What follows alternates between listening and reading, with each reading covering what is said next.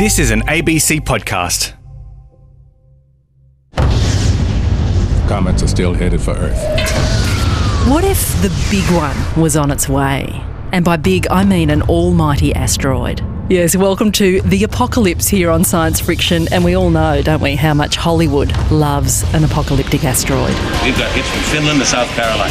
Its power is greater than all the hydrogen bombs. Natasha Mitchell here with our series on ways our world could come to a cataclysmic end. And it's going to strike the Earth.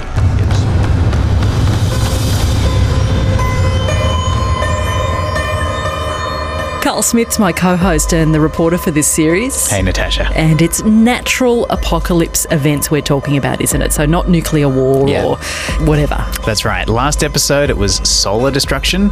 Next time it's super volcanoes. But today it's the big hitters on the apocalyptic menu. That meteor is five miles wide and it's definitely gonna hit us. They're big, hugely powerful, and they have a habit of killing off species. Yeah, cue the poor dinosaurs. Carl, will we suffer the same fate? Well, astrophysicist Dr. Brad Tucker from the Australian National University is so concerned about that possibility, he flew to Washington, D.C. to lobby for the world to pay more attention.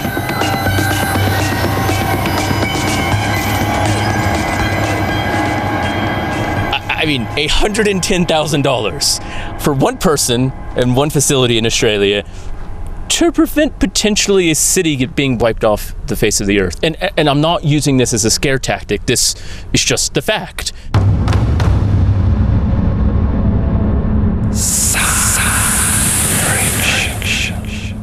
So, how do we spot asteroids? Could we stop or perhaps deflect one if one was heading our way? And what can we tell from the scars they've already left here on Earth?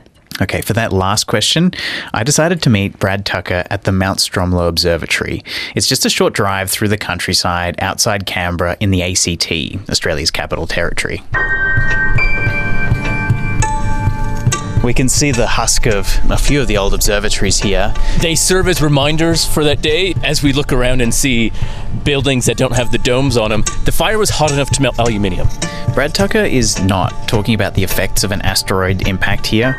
When a raging bushfire, an apocalypse of a completely different kind, wiped out the Mount Stromlo Observatory in 2003, astronomers worldwide suddenly lost access to one of the best telescopes covering the southern hemisphere.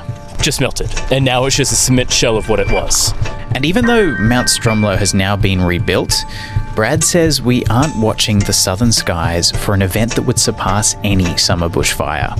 Imagine a nation sized firestorm, years without summer, and an indentation much larger than Australia's capital, larger than the Australian capital territory around it, which is about 90 kilometres across at its widest.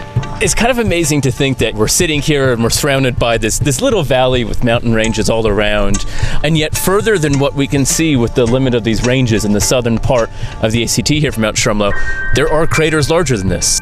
So, effectively, Carl, one asteroid could wipe out the whole centre of government in Australia in one fell swoop and much more besides. Yeah, and there are clues across Australia's ancient landscape that we've had some big hits just like that. Give us some examples.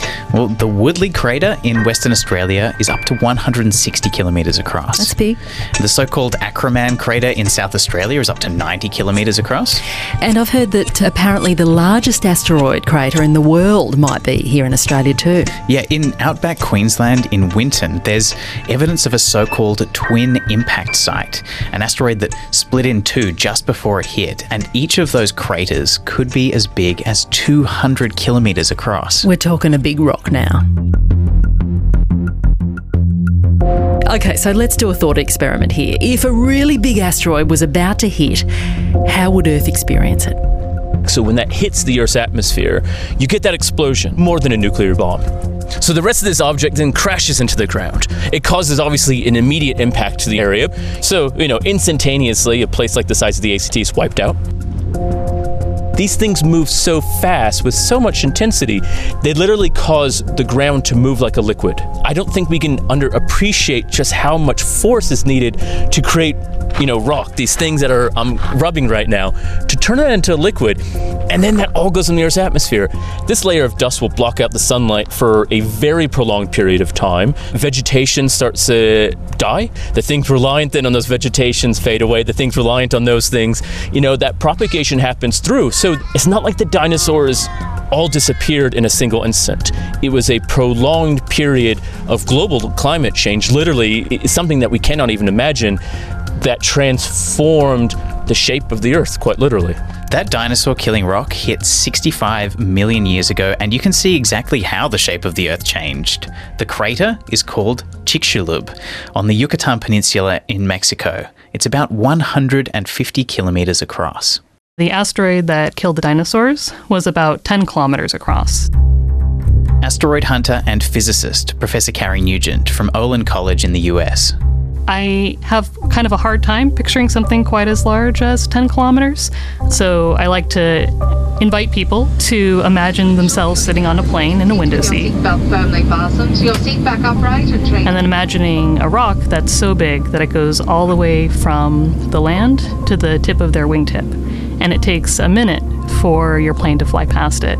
That can give you the size of the thing that killed the dinosaurs. Think a ball of rock 100 football fields across. Then you have to also imagine that that thing is traveling faster than a fighter jet. And you can kind of get a sense for just kind of how catastrophic that particular impact was. It was a very bad day for the dinosaurs. There's nothing that happens regularly here on this Earth that we can even remotely get a sense of what this actually means. And yet it happens quite a lot. If asteroids do hit Earth as often as Brad suggests they do, how will we know if one is on its way that's big enough to wipe us out, that's big enough for us to worry about? Well, until very recently, we had no way of knowing, but that's changed. Let me introduce you to a guy with an outstanding job title and just the job to match it. Yes, I'm Lindley Johnson. I'm the Planetary Defense Officer for NASA. And with a title like that, I'm sure you get lots of people making quips about how great the, the business card must look and so on. What does a planetary defense officer do? I'm responsible for all of the agency's efforts for detecting and tracking asteroids and comets that come near the Earth and could impact the Earth at some point in the future. What a job. I know, right? And just a brief guide to space boulders here. An asteroid is a chunk of rock and sometimes metal. A comet is sometimes rock, but it's also dust and ice, which lets you see its tail streaking across the night sky. But both could be dangerous, right? Either of them are bad. So we're trying to find all those objects before they find us. What are we using to detect asteroids and comets around the globe at the moment? So in 1998, NASA was tasked to set up a program, what we call our Near Earth Observations Program. Most of our telescopes are in the southwestern United States or in Hawaii, but we're also working with a worldwide network. NASA's first goal has been to track down the asteroids they believe are the biggest threats. Rocks starting at one kilometre across and larger. And they reckon they've found about 90% of those that could come near us. Uh, That's correct. The population of those is estimated to be around a thousand. We now have almost 900 in our database. We still find uh, one or two a year, and uh, in fact, we are just working an object that we believe is a kilometer that's just been discovered. Yep, just casually spotted another potential species killer. He sounds strangely relaxed about it, doesn't he? well, for asteroid hunters, the big ones are kind of the low hanging fruit. They're easy to detect, and often while they're still far away. But we're not doing so well when it comes to the smaller and still deadly asteroids. Lindley Johnson says one that's, say, a mere 400 or 500 metres across would be like climate change in an afternoon if it hit. Amazing. We're talking a massive impact site, or a tidal wave, and global temperature changes for months or maybe years as ash is spewed into the sky. So, really, we need to be paying attention to asteroids, big and small. Yeah, and even the smaller ones can do a lot of damage. In fact, at the 2019 Planetary Defense Conference, they ran a scenario where an asteroid just 60 meters across crashed into New York. Something that size released the same explosive power as 1,000 Hiroshima bombs, and it flattened most of the city. Okay, I'm getting a clear sense now of what asteroids might do to us. The numbers down to 100 meters in size are probably an order of 25,000. We have found about 8,000 of those so far in the 20 years that we've been doing this, about one third. So we have a ways to go there. At our current rate, we will still be searching in the 2050s to try to find all these objects.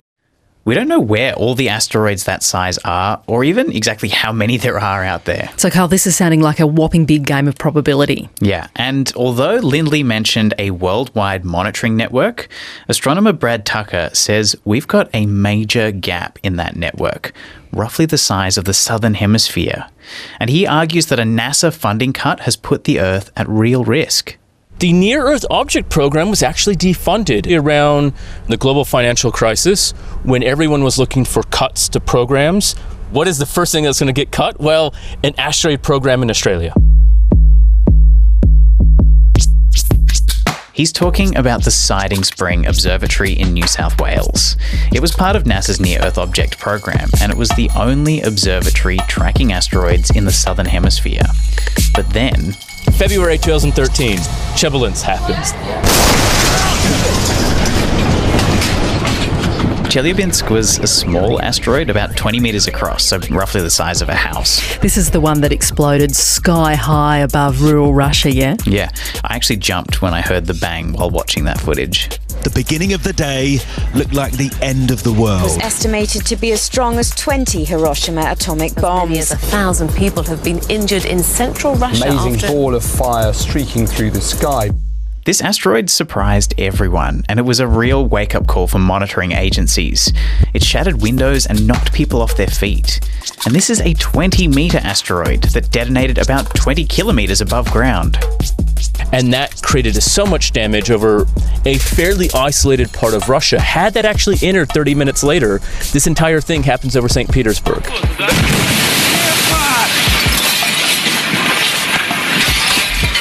And that was what it sounded like when it exploded. The Chelyabinsk meteor changed the US government's mind about how much funding should go to asteroid monitoring. This meteor over Chelyabinsk happens. The Near Earth Object Program is reactivated. Kind of. Except the Australian arm is never reactivated. And that means that we were blind in the Southern Hemisphere. Brad could not believe it. So I went actually to Washington, D.C. to lobby saying, look, I understand this, but it was literally $110,000 a year to run it. So one spring day in 2013, after getting off the red eye flight from San Francisco, Dr. Brad Tucker met congressmen and senators. He had back to back meetings all day. He tried to convince them to find the money for Siding Spring Observatory's survey operations, but just a few months later, all its funding had dried up. And the survey was shut down. Right, so that means right now, as we speak, there's a large section of the southern hemisphere that is just simply not being monitored for killer asteroids by NASA's network. Is that the situation we're in? Yeah, I mean, Lindley Johnson, our planetary defense officer, confirmed that with me, with one exception. That is true if your surveys are only done from the ground, from the surface of the Earth. You see, NASA does have a space based telescope called NEOWISE that gives us some coverage. More on that in a moment. And there are plans for more Southern Hemisphere observatories in the future. They're just not built yet. But Dr. Brad Tucker says he was blown away by the decision to can Siding Spring Observatory, especially given that call could lead to us all getting blown away. You're not going to be blasted for investing $100,000 for a potential catastrophe.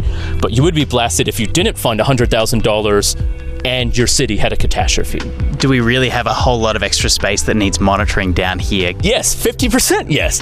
Why can we see the Southern Cross here? Why is it so great? You can't see it in the Northern Hemisphere. We can see two other galaxies you can't see in the Northern Hemisphere. We're blind to 50% of the sky, roughly, plus these objects we're blind to can land anywhere. Who are we relying on then to keep an eye on the southern skies for asteroids? Amateurs in their spare time. Like, that is literally the current state of affairs. Natural disasters like bushfires, cyclones, hurricanes, tornadoes. Those have budgets of billions of dollars, and yet there's nothing employed to find these asteroids in the southern hemisphere. Amateurs in their spare time. Yeah.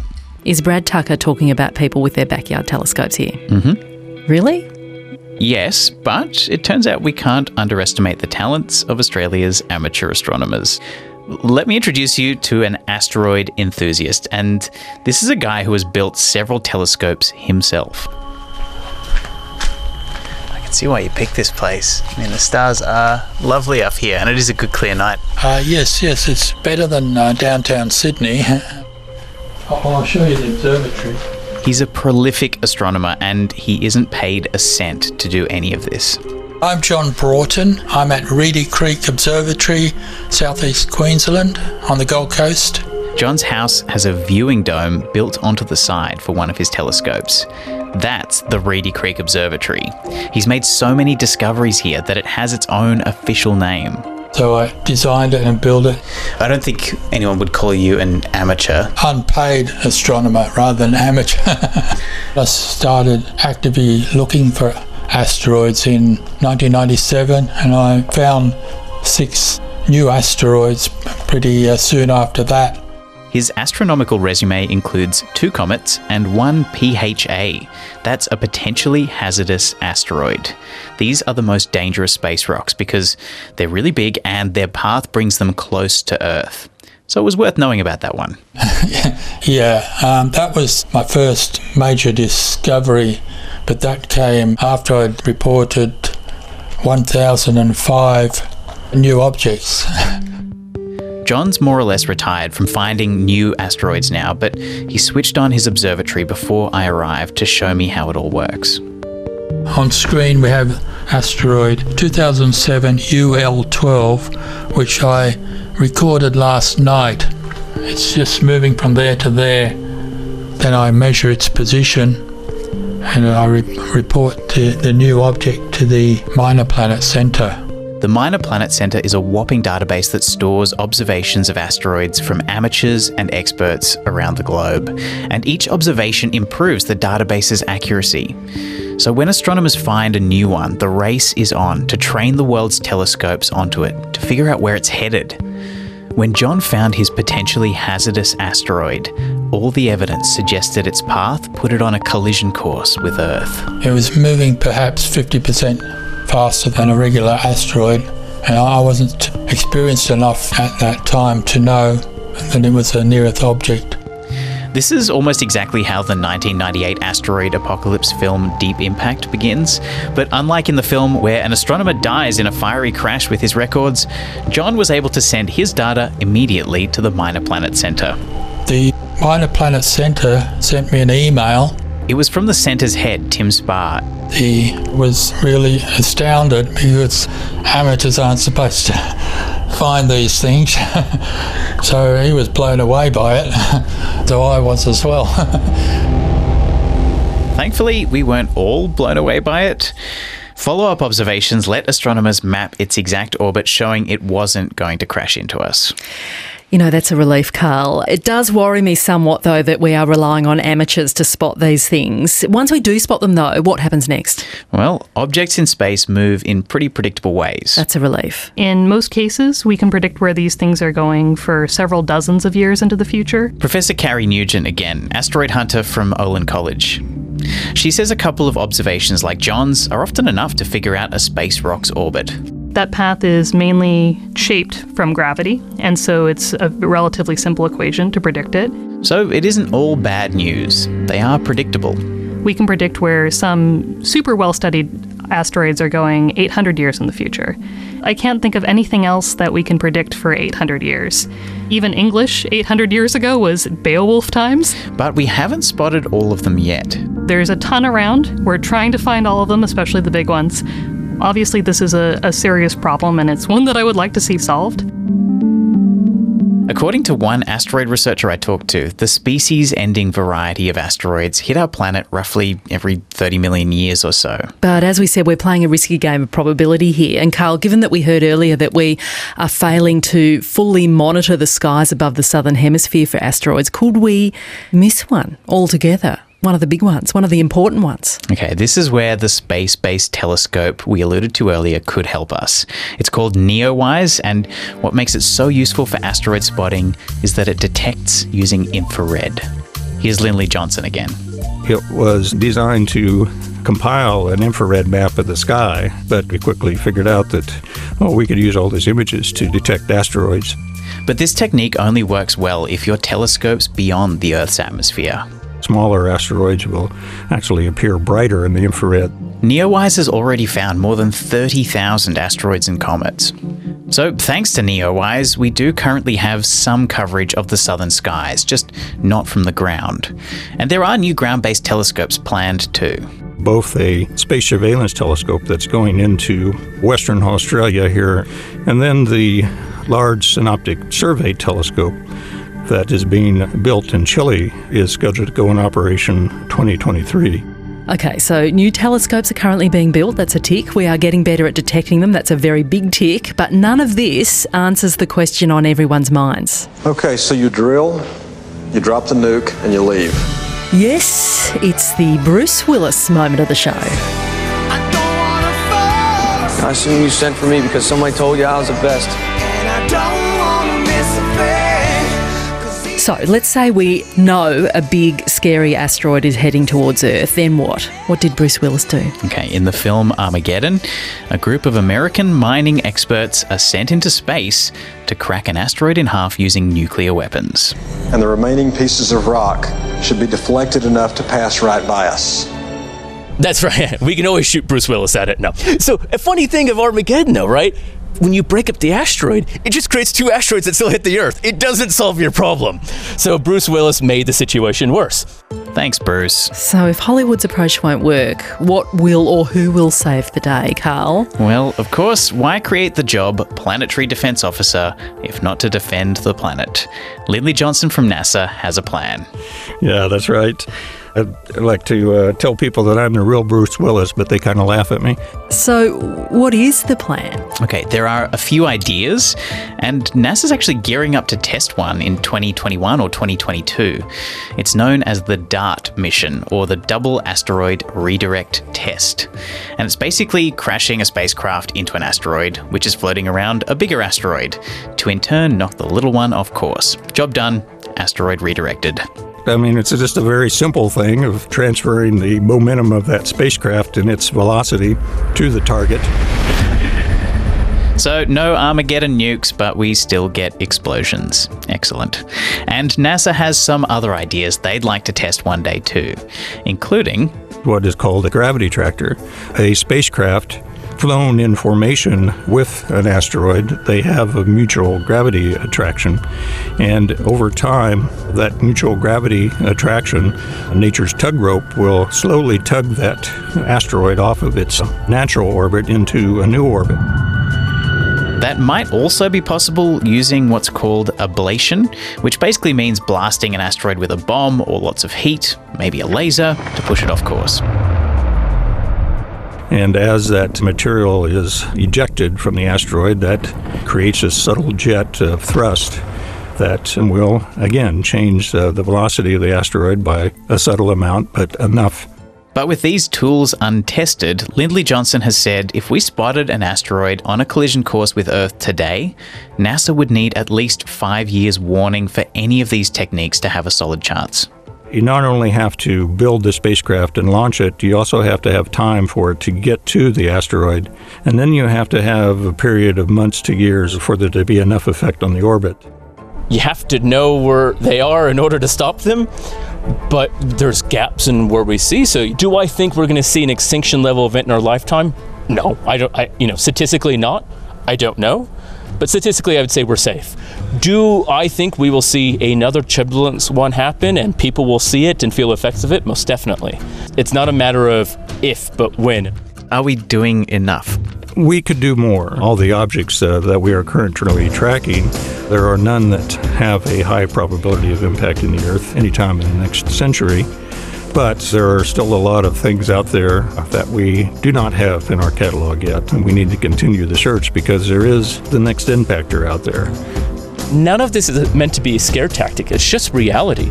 Just as we know in October next year, bushfire season is going to start again in Australia just as people should have a bushfire plan, you kind of need an asteroid plan. And that, and that sounds kind of comical, but we can at least do something about it to minimize the impact and damage. And that's what it's about.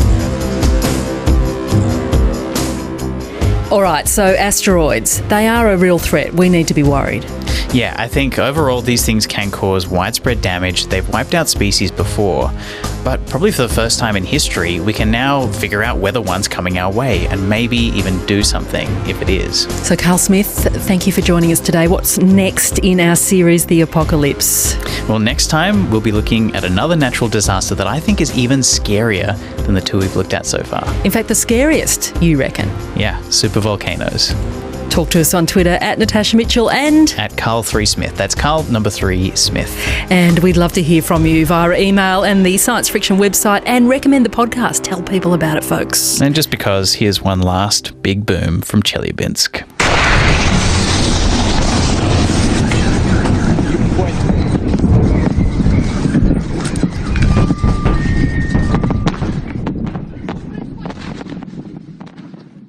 You've been listening to an ABC podcast. Discover more great ABC podcasts, live radio, and exclusives on the ABC Listen app.